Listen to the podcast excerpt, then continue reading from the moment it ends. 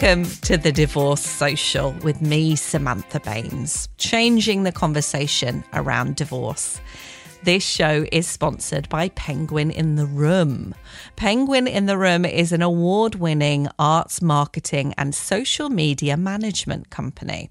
If you want to jazz up your socials and have someone Instagram and tweet for you, then here's your answer. Go to www.penguinintheroom.com. As always, hit subscribe to make sure you're updated about new episodes. And we love to hear from you on social media at DivorcePod and at Samantha Baines. You can also email us. All the info's on our website, thedivorcesocial.com.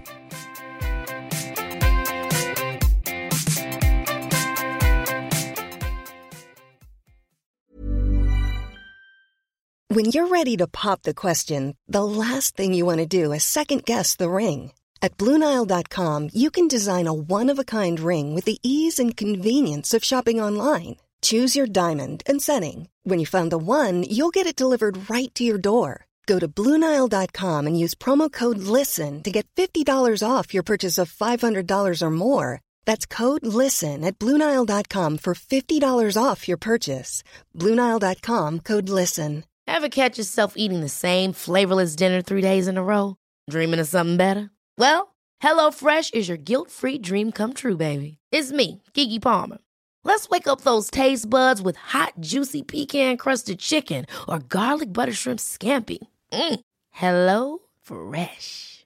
Stop dreaming of all the delicious possibilities and dig in at HelloFresh.com. Let's get this dinner party started.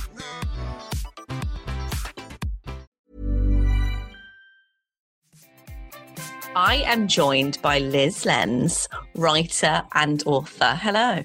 Hi. Thank you so much for having me. You're so welcome. Thanks for coming on the Divorce Club. I am a proud member of the Divorce Club. Well, that's what we like to hear. So, I normally start off by saying to people, You are divorced. How does that make you feel? I love being divorced. I highly recommend it to everyone all the time. It was truly one of the best things that's ever happened to me. I don't think ever, anyone's ever said that so far on the podcast. So I like that as an opening statement. Really? I mean, it was, I mean, obviously it was hard. Um, but, but I, I, I'm freer, right? Like I, I have a career, I have a life, I have my kids. Yeah. I, I wouldn't have those things if I hadn't gotten divorced. Like I wouldn't have a career if I hadn't. So okay. So how long have you been divorced? Well, um, we separated in 2017, and then the divorce was finalized in 2018. Okay. So about two years. And how long were you with your ex? 12 years we were married. Okay, so that's quite a big stint. I was with my ex for six years and then we were married for like a year and a half. Mm-hmm. Um, so I was a, a quickie in the marriage, out of the marriage, let's go. Yeah, I you know, I think I would have gotten divorced earlier if I hadn't been raised in a very religious background to where that I had been told, you know, it was like the worst thing. Well, let's so let's talk more about that. Whereabouts were you raised, and what religion was that that you were brought so, up in? Yeah, so I was raised um, for most of my life in Texas, uh, which is a very conservative state here in the United States and it um and I was raised evangelical Christian and we were homeschooled. So we were the ones like like when you picture homeschoolers with long hair and jean jumpers, kind of that like uh fundamentalist Mormon look. That was us. And um and, so that's the world I was raised in. I will say uh, my parents have since left that behind. They are not that anymore.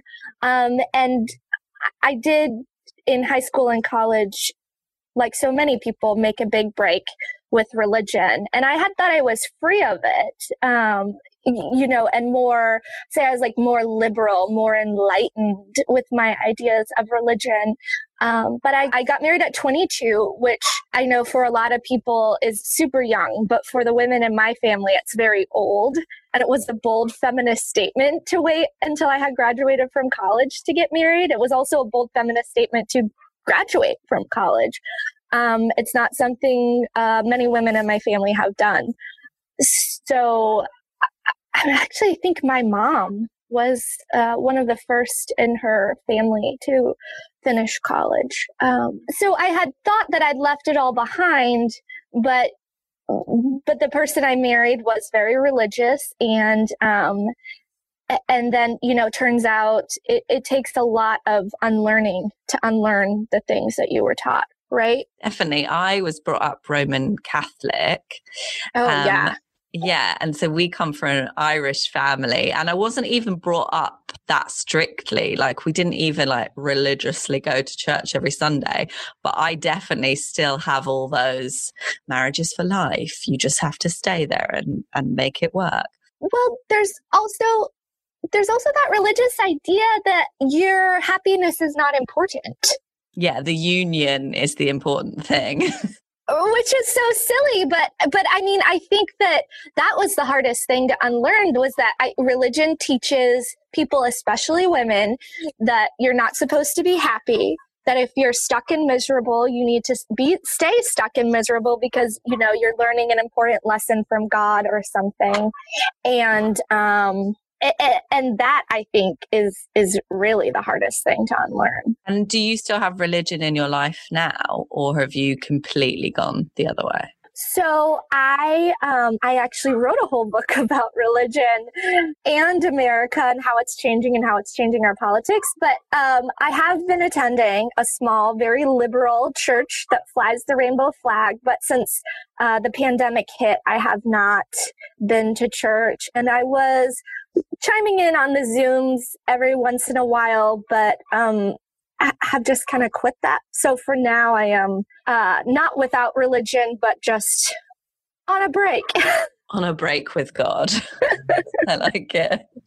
Um, so you were brought up in this really religious household, and you said it was a feminist statement for you not to get married until 22. So when did you start feeling the pressure? At what age did you feel that pressure to get married from? I was feeling it in high school or even before that because, you know, I was raised to believe that whatever else a woman does, her most important job is being married and having children. Well, her most important job is having children. And obviously, you shouldn't do that if you're not married, right? And, um, you know, there was, I mean, there was a lot of, I went to Bible studies. My mom, you know, made us read these books. Um, there's a very famous one, I Kissed Dating Goodbye, which was like our handbook that, you know, basically said, you don't have sex, you stay quote unquote pure until marriage and then you you are married and you have babies and that is your primary purpose and anything else you do is ancillary. And so you know so so getting married so yeah getting married was you know my mom was like oh we thought you'd never get married. But when i went to college you know i was getting pressure from my parents don't go to college live at home go to community college. You don't need to go to college. You can just meet a nice man here. You know, uh, that those were those were the words being told to me then. And you know, I, I did go to college. I did very well um, in college, and uh, and I remember I got engaged right around the same time that I got inducted into the national or into the Phi Beta Kappa Honors Society. And my parents were way more excited about the engagement than Phi Beta Kappa, which I remember at the time remarking upon and saying, you know, the one was a lot harder work than the other, to be honest. So when you got engaged, was that someone from college or was that someone you chosen or was it someone that your parents knew? So I had met him in high school and we had started dating in college. So, uh, but they did know him.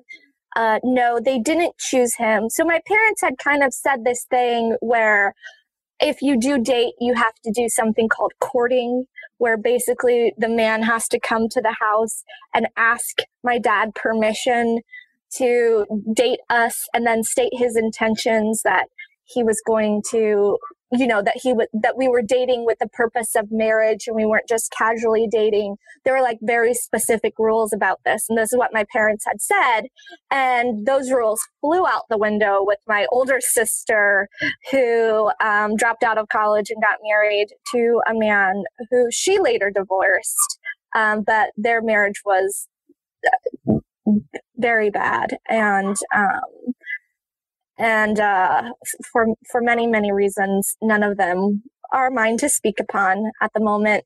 But um but i think seeing that happen with my sister my parents were like okay some of these rules that we have said we're not going to try to enforce them anymore. So when it came time for me to get engaged obviously they they knew my ex. Um, he had been uh, he had been around for a while and was a good quote unquote Christian boy. So they approved. So do you think at the time when you were engaged, is that something you were excited about? Like, did you feel like it was your decision and you were happy to get married? Or was it something that you thought, well, I've got to do this anyway and he seems fine?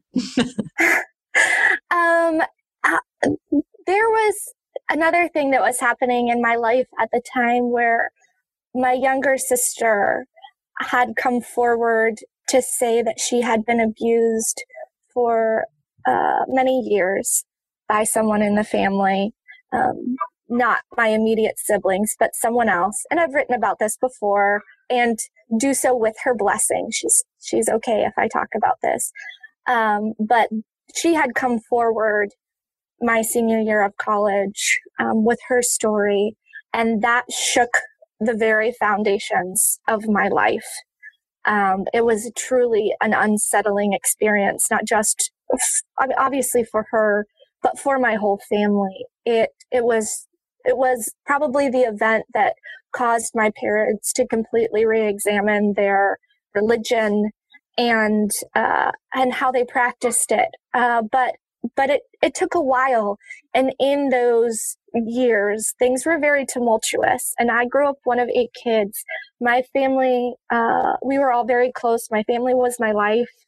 And, um, and, and it, uh, clearly it was broken before, but everything fell apart. And I think what happened was I found the safest thing that I could find and held on to it.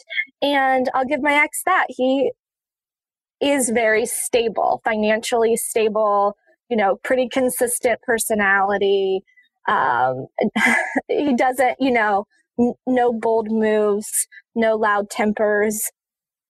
Um, and that, that to me felt very, very safe. So, I mean, of course I was excited.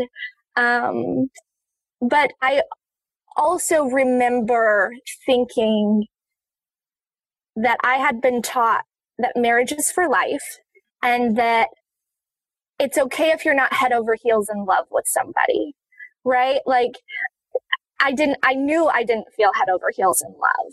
Uh, obviously, I liked him a lot, but I remember talking to friends who still remember these conversations, you know, where I was like, well, people have arranged marriages and don't feel don't feel head over heels in love. I was like, maybe that'll just happen for us years later. And they were like, that doesn't sound right. they were like, that doesn't seem great. And I was like, no, no, it, it, I have a plan. You know, I'm a, I'm actually a very practical person. And, um, so to me, it was, it was a very practical thing. It was, you know, here is a person I like. Here is a person I trust. Here is a person who seems safe and good. I might never find anybody like that ever again. It sounds like, you know, that was just what you needed at that time. Yeah. And it maybe it helped you in certain ways and didn't help in other ways. You know, I, I've talked to so many people who have said, you know, I, I got married under similar circumstances and we're still together, right? Uh, and then other people who were like, I got married and we were head over heels in love. And it caused me to miss big warning signs. Um, and now we're divorced. So I don't think there is, you know, this could be a very different conversation had it gone well, right? Um, but, but it didn't. And now I'm here. So I think it's easy to look back and say, oh, I miss this, I miss this, I miss this. But I think in every relationship, you're always missing something. Yeah, definitely. I was head over heels in love and I am still divorced. So we're still in the same club now, however we got here. Um, so you are in the divorce club now. And uh, I I guess I came across you because I found an article that you'd written that I loved, um, which was about the fact that you say your marriage was more equal after you got divorced. So I just wondered if you could elaborate on that idea a little bit. so, like so many women, I went into my marriage thinking uh, we were going to be equal partners. And honestly, I think he thought that too. Um, but our idea of equality was, in hindsight, very different. But I went into the marriage thinking I'm going to have a career, I'm going to have a life, I have goals, I have dreams, I'm very ambitious. And um, we got married and we moved to Iowa for his job. And we had some conversations where I said, you know, the things I want to do are going to be very hard to do from Iowa. So um, eventually it would be nice if we moved to a bigger city at some point. And, you know, he's, his family, my family uh, lives in the city of Minneapolis. So that was kind of like the deal. He was like, sure, sure, sure. You know, we can move back closer to family once we start having kids. And then you can, you know, pursue your career. And, and I think a lot of women make those calculations, right? Your turn, then my turn. Um, and so many women let the other person's turn go first. And that's what I did. And then when it came time for my turn, uh, we started having children and I started working on my career very hard and it started to take off. And I said, okay, like this is great. This is, this is the time I need some help with childcare. I need these, you know, house things taken off my plate. I'm doing all the emotional labor, all the physical labor, uh, all the dishes, all the cooking, all the cleaning. I need you to uh, step up. And he just wouldn't. Um, and so then I was like, okay, I get it. You're busy and tired too. Let's hire somebody.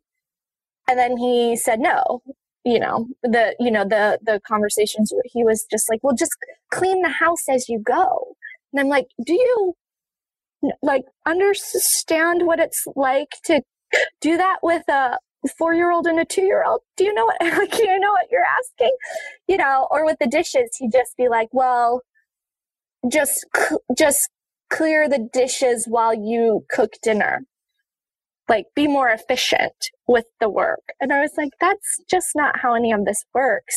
And, you know, I was finding childcare for the kids, but there was always a fight over paying for that childcare and then, you know, fight over hiring babysitters and, you know, a fight over whether I should ask somebody's mother to come help with the kids and the childcare if I had to go on a reporting trip, which when I did go on reporting trips, you know, I would cook meals and freeze them and leave them in our uh, basement freezer. A lot of people in the Midwest have like giant freezers in their basement.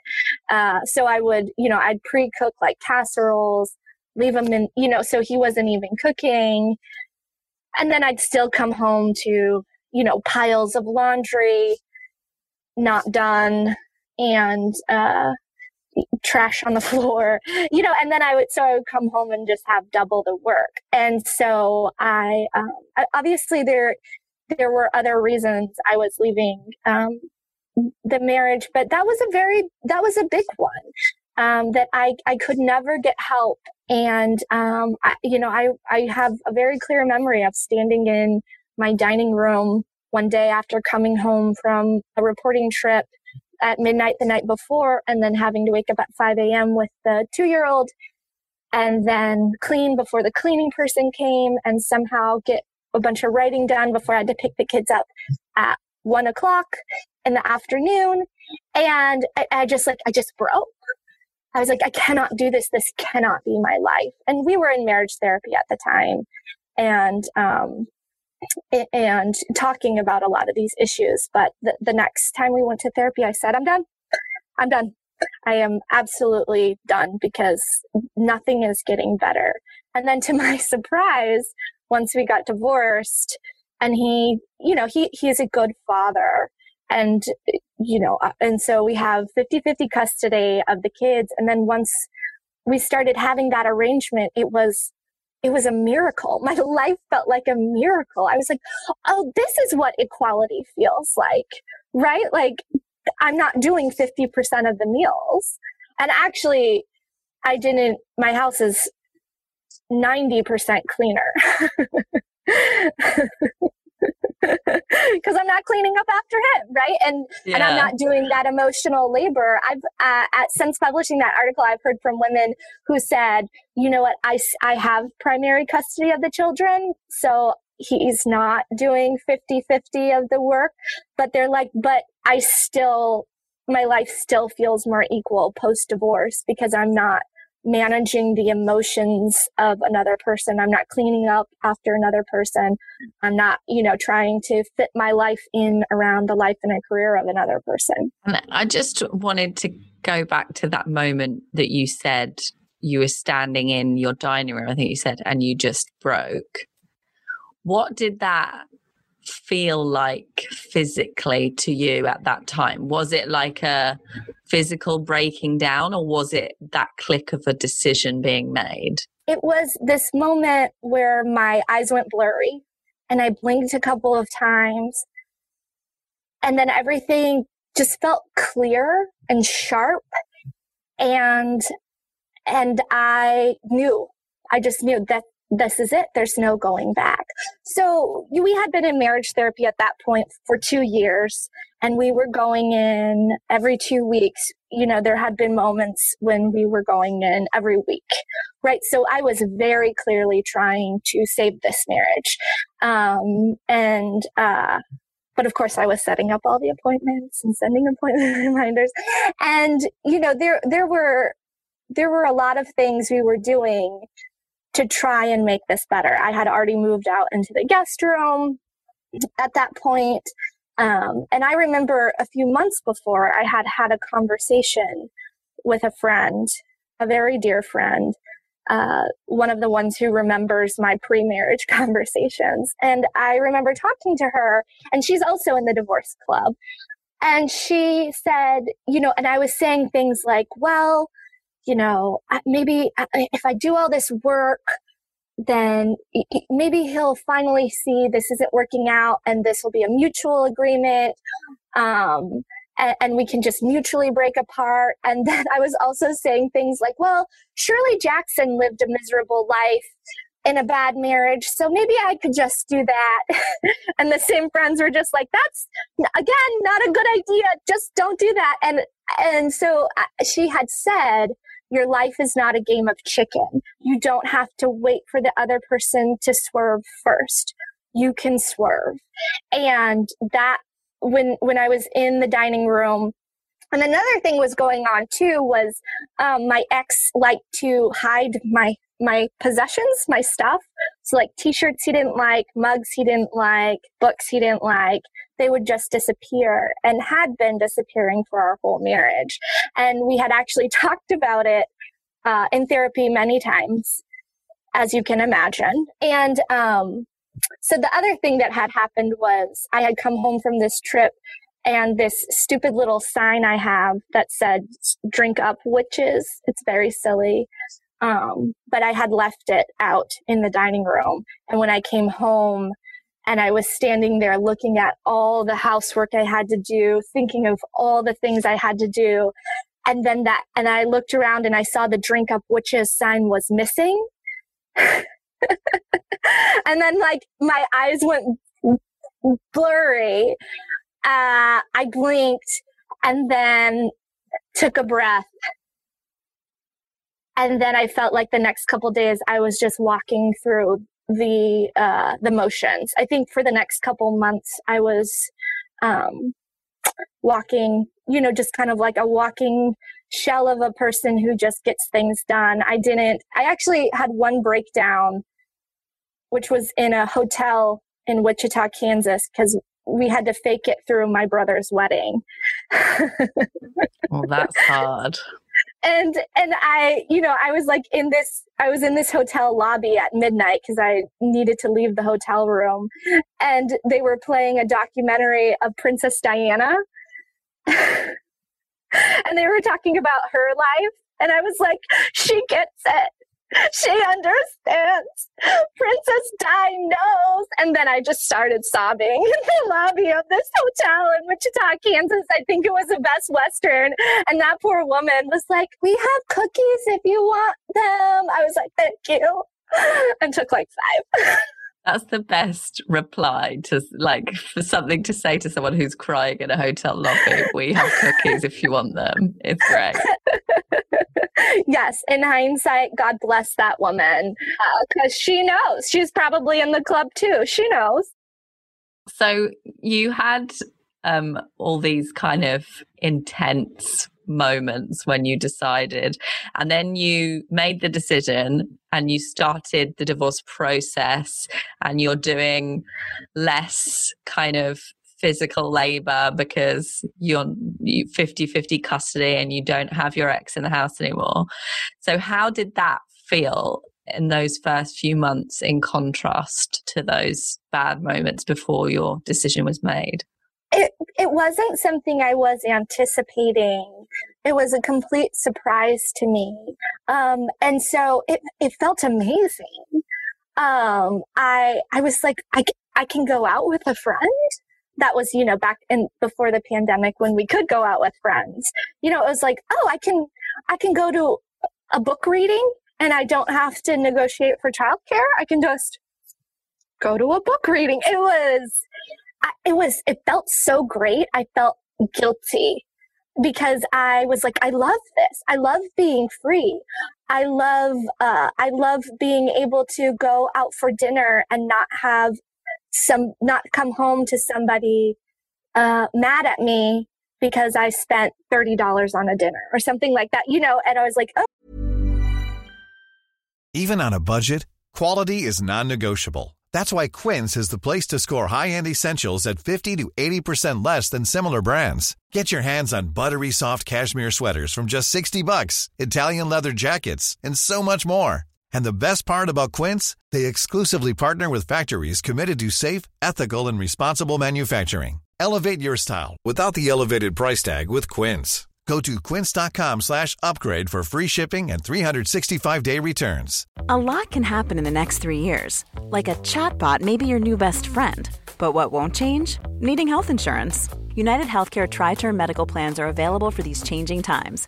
Underwritten by Golden Rule Insurance Company, they offer budget-friendly, flexible coverage for people who are in between jobs or missed open enrollment. The plans last nearly three years in some states, with access to a nationwide network of doctors and hospitals. So for whatever tomorrow brings, United Healthcare Tri-Term Medical Plans may be for you. Learn more at uh1.com. I'm Sandra, and I'm just the professional your small business was looking for. But you didn't hire me because you didn't use LinkedIn Jobs. LinkedIn has professionals you can't find anywhere else, including those who aren't actively looking for a new job but might be open to the perfect role, like me. In a given month, over 70% of LinkedIn users don't visit other leading job sites. So if you're not looking on LinkedIn, you'll miss out on great candidates like Sandra. Start hiring professionals like a professional. Post your free job on linkedin.com/people today. Ever catch yourself eating the same flavorless dinner 3 days in a row, dreaming of something better? Well, HelloFresh is your guilt-free dream come true, baby. It's me, Keke Palmer. Let's wake up those taste buds with hot, juicy pecan crusted chicken or garlic butter shrimp scampi. Mm. Hello Fresh. Stop dreaming of all the delicious possibilities and dig in at HelloFresh.com. Let's get this dinner party started. Need new glasses or want a fresh new style? Warby Parker has you covered. Glasses start at just 95 bucks, including anti-reflective, scratch-resistant prescription lenses that block 100% of UV rays. Every frame's designed in-house with a huge selection of styles for every face shape. And with Warby Parker's free home try-on program, you can order 5 pairs to try at home for free. Shipping is free both ways too. Go to warbyparker.com/covered to try 5 pairs of frames at home for free. warbyparker.com slash covered. Even when we're on a budget, we still deserve nice things. Quince is a place to scoop up stunning high-end goods for 50 to 80% less than similar brands. They have buttery soft cashmere sweaters starting at $50, luxurious Italian leather bags, and so much more. Plus, Quince only works with factories that use safe, ethical, and responsible manufacturing. Get the high-end goods you'll love without the high price tag with Quince. Go to quince.com/style for free shipping and 365-day returns.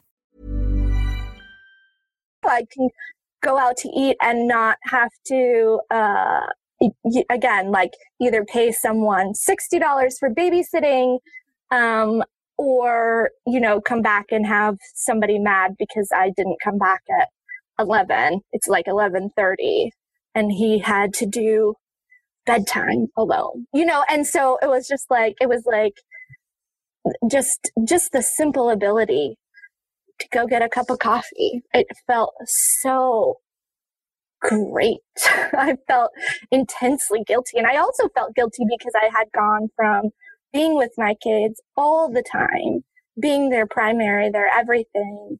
And then I wasn't. And so I had a lot of guilt about that, you know, and I just had to remind myself, no, they deserve a father. They deserve, they deserve to know their dad and know that he can do things for them. And so, yeah, so there's a lot of guilt and a lot of giddiness. And I, you deserve to have time to yourself sometimes too.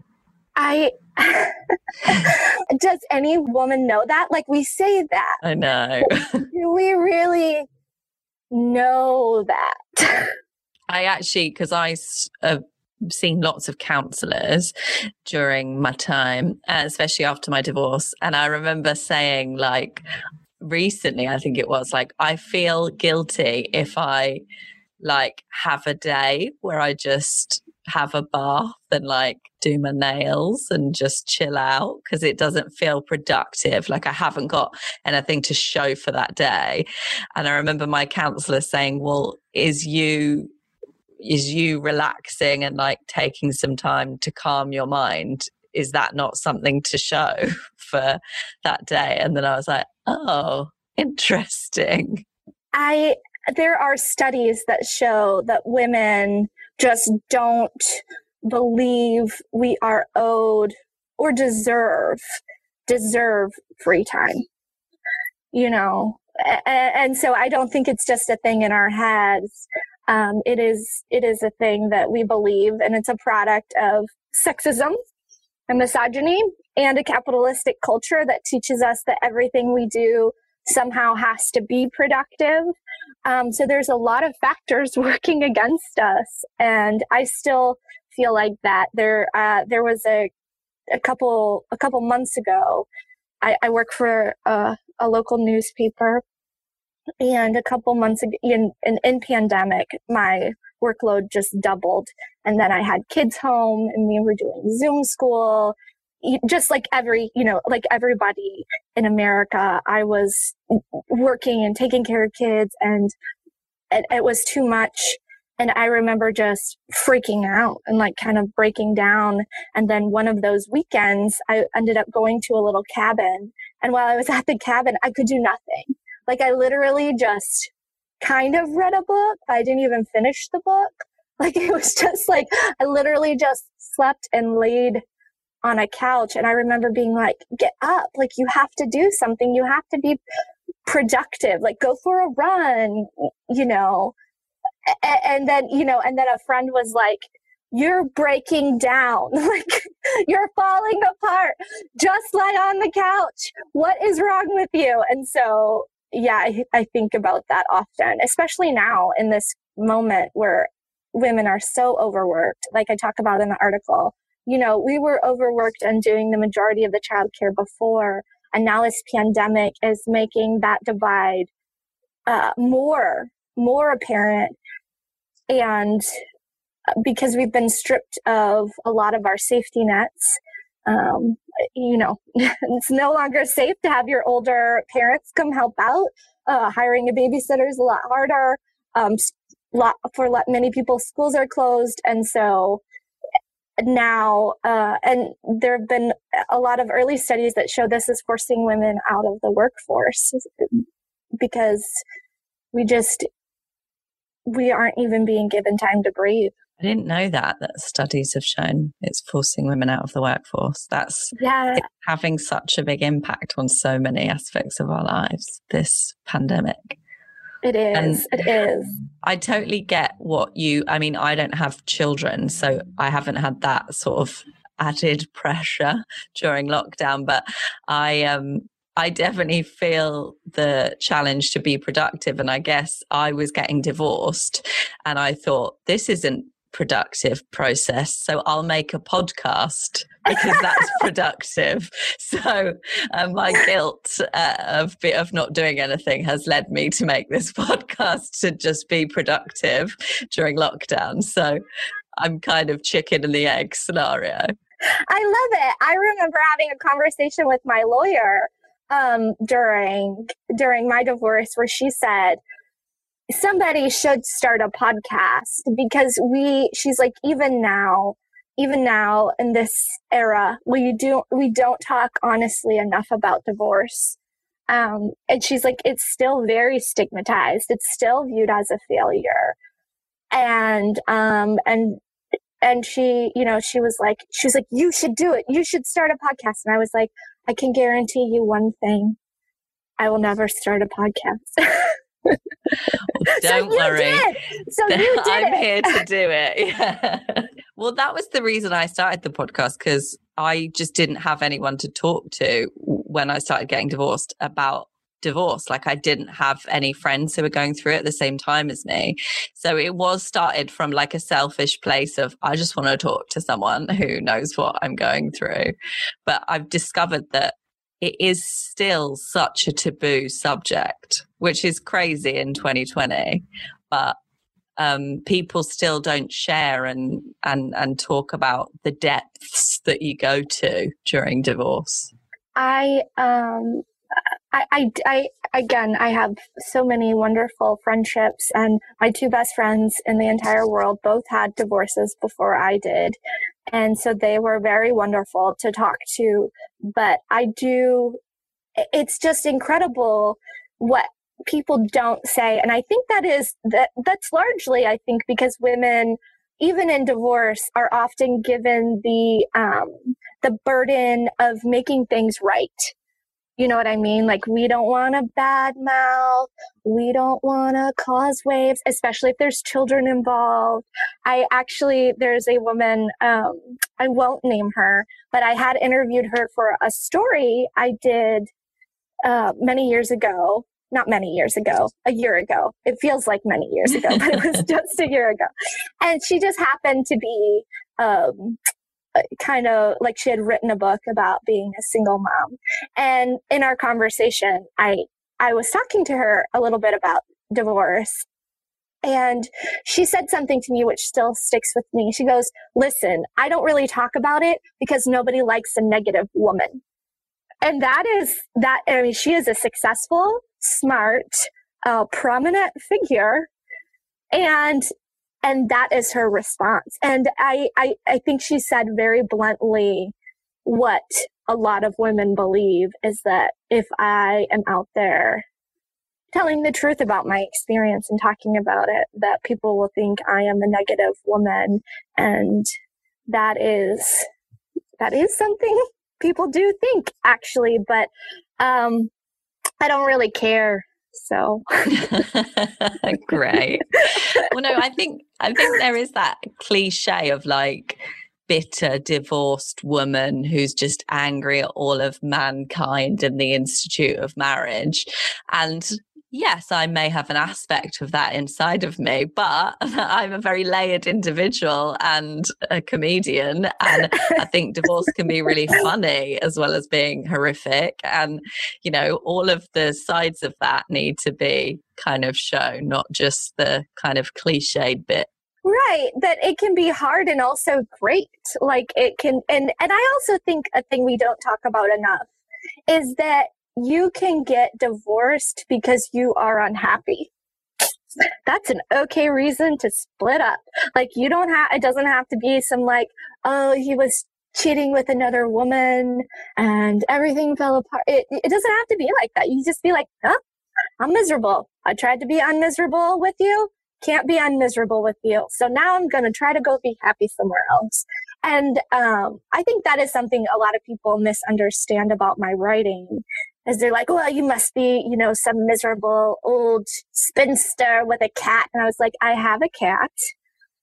I am often Me miserable. too. Yeah, and I also have a dog. Like, and oh, my favorite was somebody had sent me an email, and I'll always remember this. It was like, "You sound like a person who has a house full of cats and a drawer full of dildos." And I was like, "Oh my god, that sounds like heaven."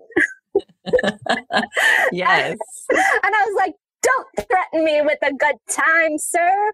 But um, yeah, sure. Yeah, of course. Like, of course I'm mad. Every person should be bad on some level. Anger is not.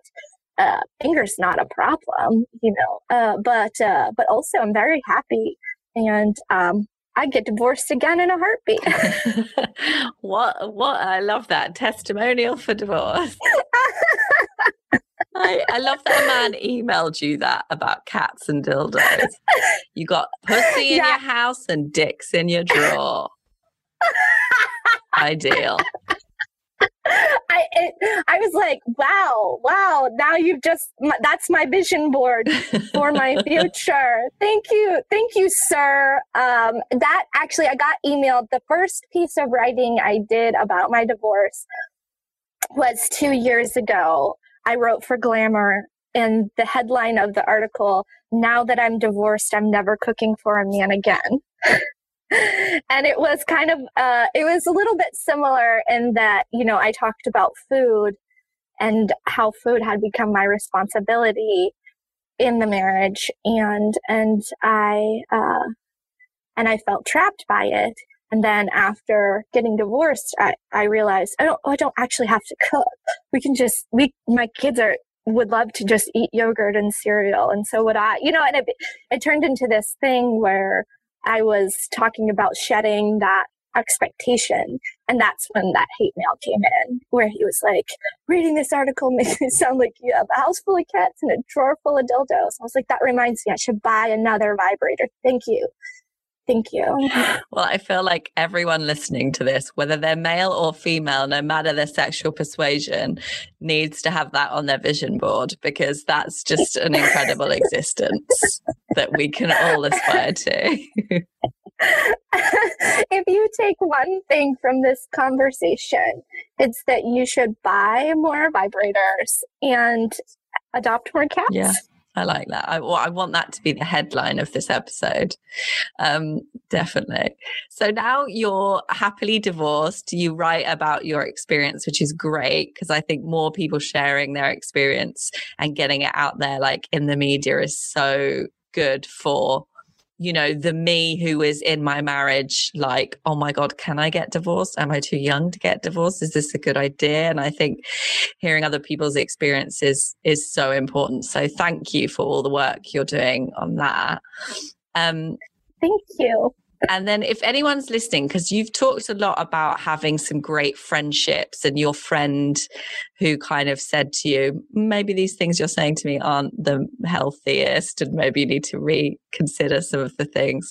And I, I get a lot of people listening to this podcast who are not getting divorced themselves, but maybe know someone who is. And do you think, are there any things your friends did at that time that were particularly useful for you? Or is there any kind of advice you'd have for someone in a support network of someone who's going through a divorce? Uh, my friends were so crucial and still are so crucial. I, uh, you know, I, I think good, strong female relationships is is an important thing to have in any any time in your life. Um, and I, you know, it was it was the friends in my life who said, "Hey, a person hiding your stuff and not giving you access to your finances, that's not just like a small problem. That's actually concerning behavior."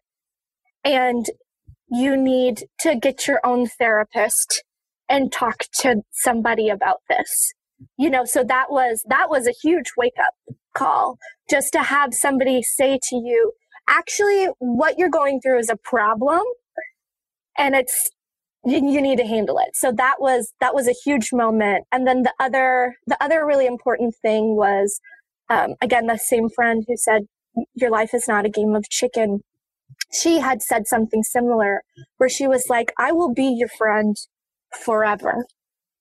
But you have been trying to make this work for so long. At some point, you need to decide when you're done. She's like, because you are, you've been trying to change this. Things aren't going to change. So you need to know, you need to either accept that this is the rest of your life or make a change you know, and she's like, I will be your friend no matter what. I will be here and I will support you no matter what. And I think that that signaled to me because I think it's so easy to get lost in your own disaster. You have no perspective. And so um, those were some tough, I, really tough things to say to a friend and even tougher to hear. Um, but I'm so immensely grateful that I had friends who were willing to have those hard conversations with me to say, we have been your friends for almost 20 years. We have heard you complain about the same goddamn thing for the past 12 years. Either nut up and change or settle in. And so um, I would say you can feel like you're risking your friendships to have some of those tough conversations. Um, but I would say it's worth it's worth it. You know, you can have them in a kind, loving way and if you have that bedrock of a good long friendship that I think I think it's okay to push back and say, "Hey, you've sounded miserable and you sound miserable and it's okay to be happy and it's okay to leave." Yeah. I think that's sometimes you do have to be the person to break it to them and hopefully if your friendship is a good one then it'll survive that. Um, so, just to round off, I ask people things that I've been going through recently that maybe they can relate to and see your take on it. So, I have, I'm still living in the house that I shared with my ex, but now it's mine and I'm making it my own and I've like painted the bathroom pink. I've painted a big recently. I during lockdown, I've painted a big like circular orange sun on one wall and like stuff that he would definitely have been like, please don't do that in this house before. And I just really enjoyed like making it my own. Do you remember the first time you were like making a space just for you and you didn't have to negotiate? Yes, I um I I'm actually, you know, a middle-aged woman who loves to decorate and um I, I I'm the one who moved out, and so I got a new place. And I remember, um, I remember like being at a, a home or at a Target store and seeing this like fuzzy footstool, and like being like, "Ah, oh, that thing's hilarious. I'd love to buy it, but uh, I probably." And I was like, "Wait, I'm an adult here if I want to buy a ridiculous fuzzy footstool, I can do it. And uh and and I was like, oh, and if I regret it, who cares? It's a fuzzy footstool, and it cost me thirty dollars. And I have done a lot worse things in my life than this, so don't worry about it. So yeah, I I remember that moment of being like, nah, I'm gonna buy it, and then like picking it up and like marching to the check it out telling the cashier, I'm like, I'm buying this fuzzy footstool, and she's like, cool, ma'am, please stop talking to me. And then bringing it home and like setting it down and being like, hell yeah, I bought a fuzzy footstool. and everybody just being like, this is really this is what you're doing with your freedom and i'm in a new house now and because i wrote this book on on religion I, while I was writing that book, I started collecting creepy pictures of Jesus. Um, sure. So, I mean, because there's so many of them, and especially in like secondhand stores in the Midwest, there's all you know so many churches have closed so there's all these like weird light up pictures of a jesus who looks you know vaguely sexy but also kind of concerning.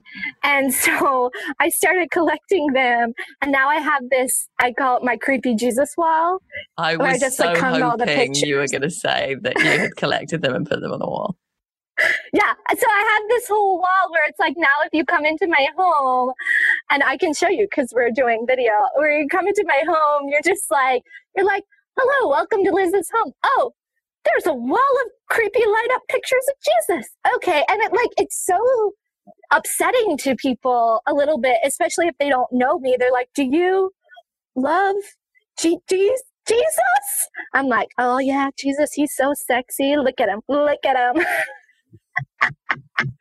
I think that's the best answer I've ever had to that question. like, how have you made a house your home? I've got a wall of creepy light up Jesuses. Fair. So apart from the Jesus wall, which is amazing, um, I've also been doing stuff like for the first time that I never did before because my ex used to do it. So, like, I mowed the lawn, which sounds like a small thing, but I felt so empowered when I was like hoovering up that grass. And I've put like a wooden box together on my own and, and loads of stuff like that. Is there anything you did? I also changed my broadband, which was a big, big moment. Is there anything wow. you did for the first time, like, like a simple task that made you feel ridiculously empowered? It might be, it sounds like it could could be the Jesus wall. I, I mean, nothing's more empowering than our Lord Jesus Christ. Um, but um, I, I, what I will say is, I, um, I tried to mow the lawn. I, in my first house before I bought this house, the landlord had left this lawnmower, and I was like trying to fix it and make it work. And I was like watching YouTube videos, and I was calling my dad, crying, like I, I'm an empowered woman. I can mow the lawn. And I remember going into my therapist's office, smelling of gas and grass, and her being like, "You don't have to mow your lawn. You can hire someone." and I was like, "Oh." Hell yeah, I can hire someone. So I think for me, the empowering moment was realizing, oh, I don't have to be empowered. I love it. yeah. So, um, well, thank you so much. This has been great. Where can people find you online and buy your books and things? You can find me on Twitter at LYZL. Also, on I have a website, uh, lyzlenz.com. Um, and you can buy my books. Um, my books are linked there. Um, you can also buy my books anywhere books are sold, and I would encourage people to go to their local independent bookstore. And my two books are called God Land and Belabored. Amazing. Well, thank you so much. It's great. Thank you. Have a nice day. Oh, hi. Thank you for listening to the Divorce Social with me, Samantha Baines. Please leave us a review. Please, please. Um, it would be super nice. They're lovely to read. They keep me cheery and happy and keep me going. Uh, but also, it affects our listing in the podcast charts, uh, which are very important because that's how more people find the podcast. And I'd love to help more people get through those really tough heartbreak and divorce times. And they're more likely to find us if we're higher up on the charts. So if you'd like to leave a review, I'd love you forever. You can leave them on iTunes, is the big one, or most podcast platforms do them as well. I'll take all the reviews you got to give. You can also uh, get in contact on Twitter and Instagram at DivorcePod and at Samantha Baines. We have a website, thedivorcesocial.com, and we have a Patreon account, which means that you can support the podcast for as little as £2 a month. And it helps me with all the admin costs. It also means you have access to our 90s style divorce and heartbreak chat room. And there's lots of exclusives on there, little bits of audio that you don't get in the main podcast, and some giveaways as well. So I'd love to see you over on Patreon. That's patreon.com forward slash Samantha Baines. And please leave a review. Did I say that already? Please leave a review. Love you forever.